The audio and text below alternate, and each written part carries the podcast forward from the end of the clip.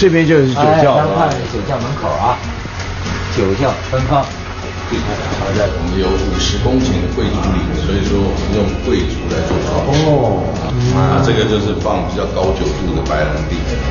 他是有人辅导你们酿酿酒，啊优质的农村酒庄，他就会来辅导怎么样来做酒。农粮署他派什么人来辅导呢？呃，他曾经派过人头马的蒸馏的技师。哦哟，呃，来这边教我们怎么做。就他请法国那个人头马那个技师过来。对。那我们怎么样做蒸馏？他呢有时候有仪器量，甚至他教你用鼻子闻。你在每一个制成，你没有仪器的时候，你要闻什么味道？这个是醛类，这个是醛醇类，这个是杂醇油，这个不好，要拿掉。所以说类似的分六，它借由实地的教导，让我们把它分出来。所以我们做的这个过程。那就是你们台湾政府去农粮署吗？农粮署，农粮署给派专家辅导他们这个 有追求的农民。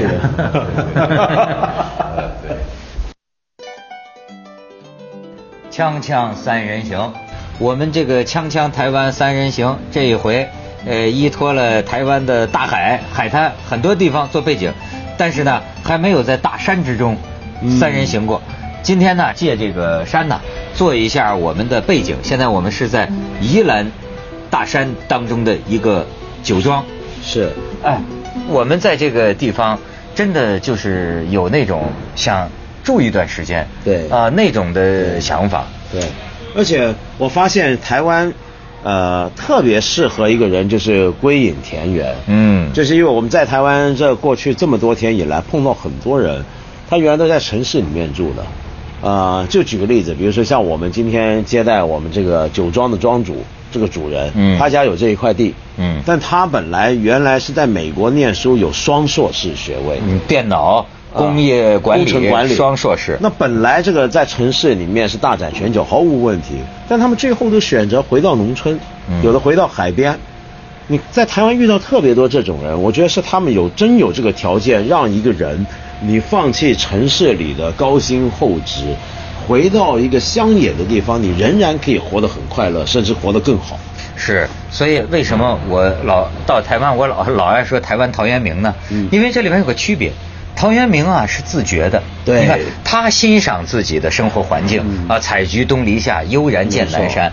可是我们也见过一些地方的农民，因为他司空见惯，对，所以他觉得这有什么好看？我天天都是这个样子。他甚至觉得自己是被迫在那个环境。对，现在在台湾我们听到的，你看这个好多个农民啊，都是说转型，转型，就是当年也曾经开垦过，弄得这个山呢很难看，后来觉得呀。那样啊，农产品卖不了多少钱。对，所以呢，一转型，他们觉着啊，有种大彻大悟的感觉，就又找回了这个山林呐，哎，又找回了，甚至是很好的利润，哎，又是自己的喜好，他对自己生活的这个美感和生活方式啊，有了一种自觉的爱，才能感染你。而且我我们跟这些农民说话的时候，说了半天，你开始搞不懂。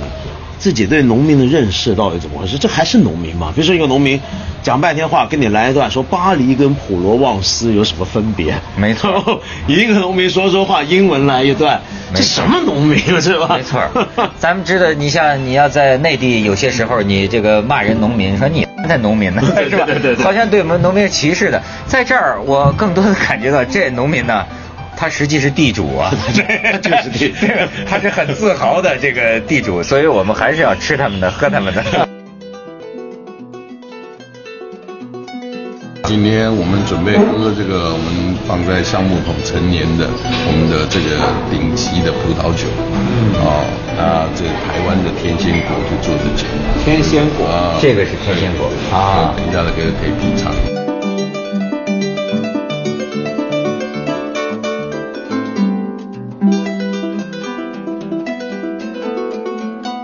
您怎么还有这么一个装置啊？这个装置就是我们等一下用来醒酒的啊。嗯，你可以你可以来操作一下给我们，这次咱们可以开始。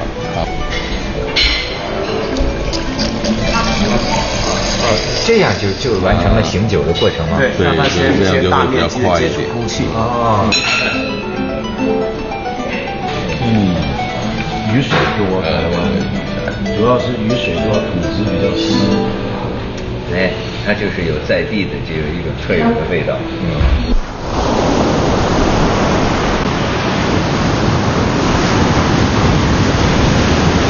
那我回过头来很好奇，就宜兰这个地方，呃，好像历来在人文上面的表现怎么样？也出现过很多的作家或者艺术家，是不是？或者后来也有很多的文人艺术家喜欢来这个地方。宜兰是这样子，嗯。当我们说它是后山，所以像我们家族的故事或我们家族背景，也许有有一点点代表性。我们家族最早是在呃是福建的客家人，当然很早就被闽化了，所以是不会讲客家话。我们最早我的祖先上岸的时候在台北县，就是今天的新北市，嗯，大概也就是在呃淡水山之那一带，嗯嗯。可是后来呢，开始开发了之后，比较。呃，抢夺资源上面比较弱的一支，就会逃到宜兰了。所以宜兰它它本来就有一个，相较于西岸，它比较独立的一种精神，或者比较独立的一个一个传统或者是一个文化吧。那包括不管是文人或者是民主运动，可能都跟这个独立性。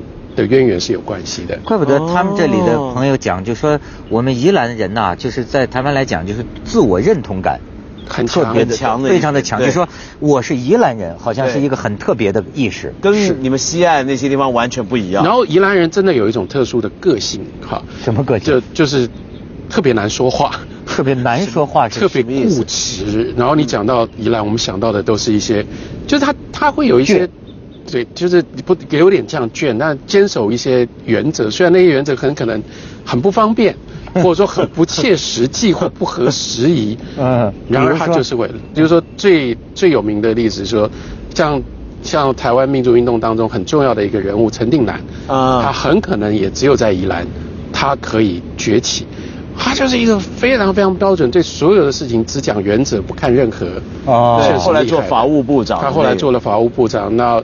陈定南留下很多呃有名的故事，但是我自己亲身接触过他，知道最有最好玩的一个故事，就是有一天我们那时候在民进党里面，大家在开会，一个会议桌，然后呢，陈忠信坐在他对面，然后陈忠信就开始注意到大家在开会，陈定南心神不宁，完全没有办法开会。他就想说他到底在干嘛？东张西望，没看到任何东西。他他他在会影响他，让他分神的。最后终于受不了，陈定南站站了起来，绕了很大一圈，那个大绕到城中信的后面去。为什么呢？因为那边有一架那个饭店的电话，电话的线是卷在一起的。陈定南一定要去把它拉起来，把那个线卷好，放回去，他再绕回去。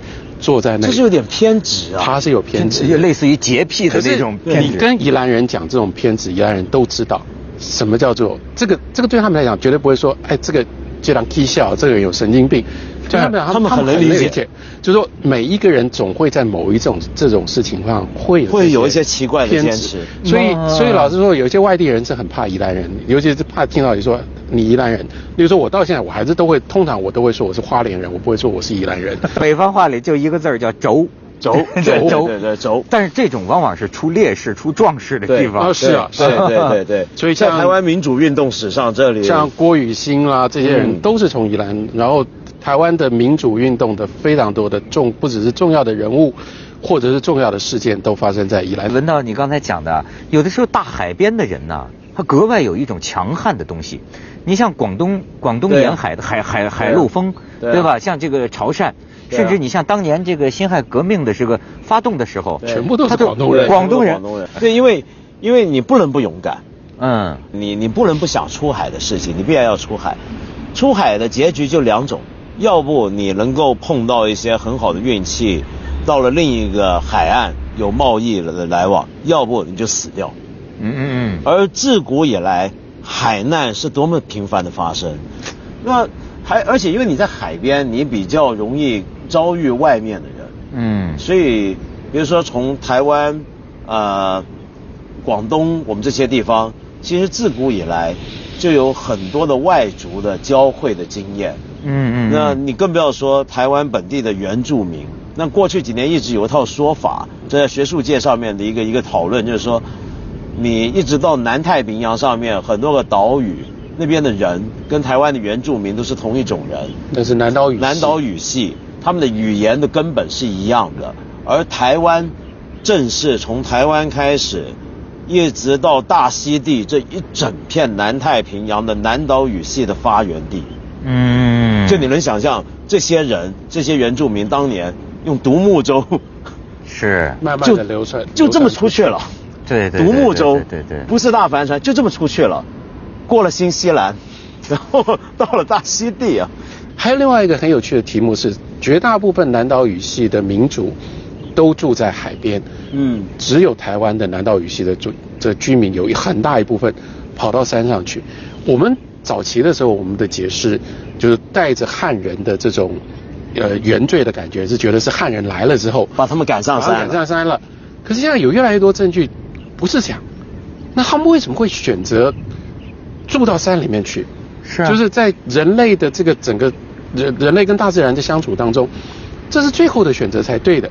到底发生了什么事情，然后还变成一个完全不知道。知道他们为什么会变成一个在山里面高山的民族？这件事情非常的神奇。可是也因为这样，产生了多少不一样的东西？我觉得这个这个是呃台湾另外一一个就是说，除了它在大自然地理上面的多样性之外，它在那个人种跟文化还有生活方式，另外一个相应的多元性。哎，真是，所以不要老说什么台湾格局小，咱们亲身在田野考察才发现呢，台湾的山很深呢，台湾的海很广。我的公司就在你们的后面，太平洋股份有限公司，因为我们几乎一半的时间都在那边上班啊。那我们的网友呢，也全部都在那里，对。就是渔网的网了啊，渔网的网。对，那你是虾兵啊，还是蟹将啊？好，我两个都不是，因为我是那个员工，所以我我两个都不是。煮食物的人，阿美话怎么讲？米沙不赖。米沙不赖。哎，米沙不赖。啊，不赖，就是煮东西的，啊食物的人。煮食物的米沙，米沙米沙不赖，煮的不赖是吧？非常不赖，不赖不赖。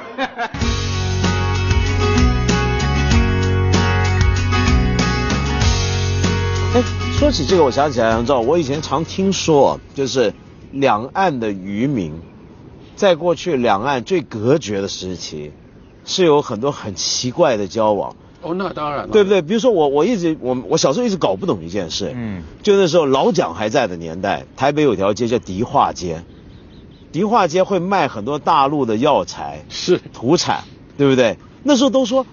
说什么呃呃国共不两立，对不对？那是共匪，你不能跟他往来怎么样？这些东西哪来的呢？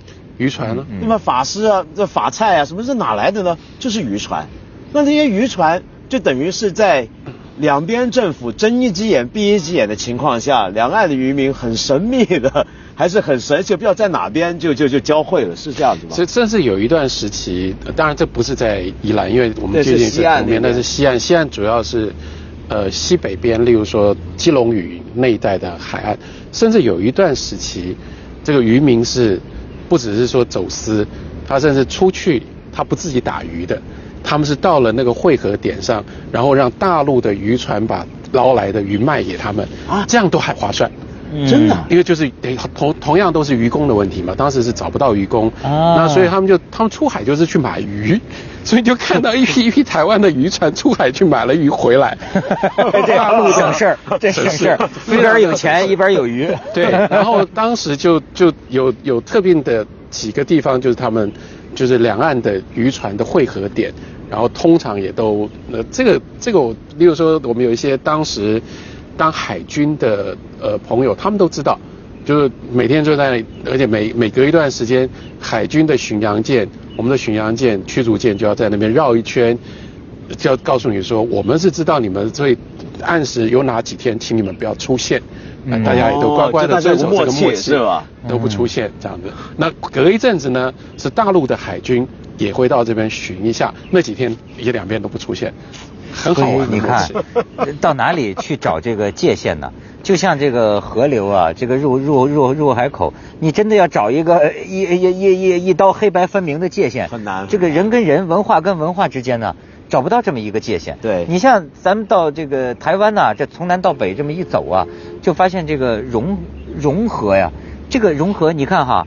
它本来是个海边的这么一个民族在这里生活，但是呢，不断的有外国的或者是来自中国大陆的中原的呃进进入，一直到老蒋这个过来，等于是这个中原文化的大型的这个输入，甚至是一段时间占据一种官方的。权威的主流的这个这个这个地位，可是甚至呢还有五十年，五十年日本。你像我们碰见那个开书摊的老板，就是从小到大十几岁母语都是学的日语。对啊，这甚至到现在真是处处看到日本人的留下的影响啊。当然，你说我妈妈就是啊，怎么样？我妈妈就是日本，我妈妈是皇民家庭长大的孩子，所以到呃，她到九岁之前。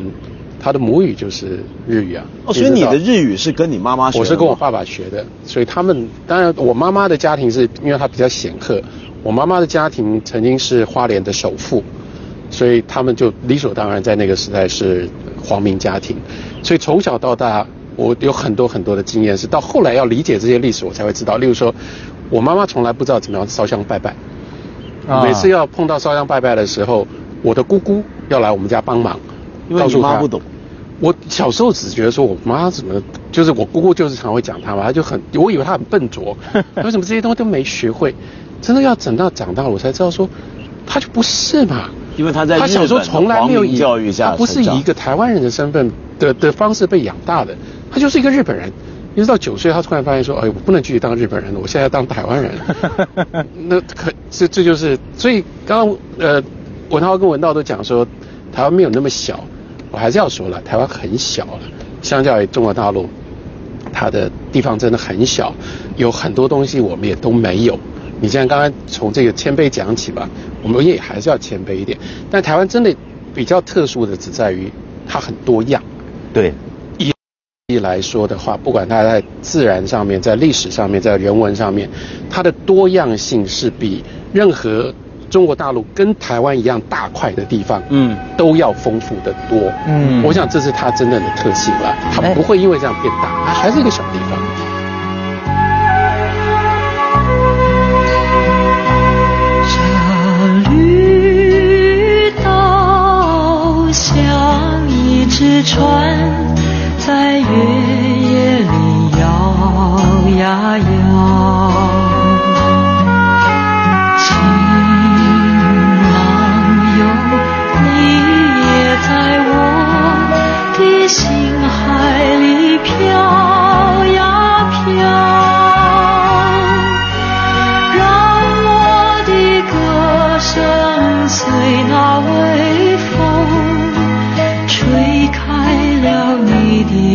窗帘，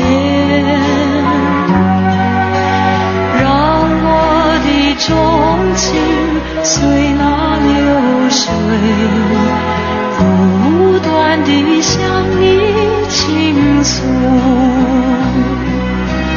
椰子树的长影掩不住我的情意。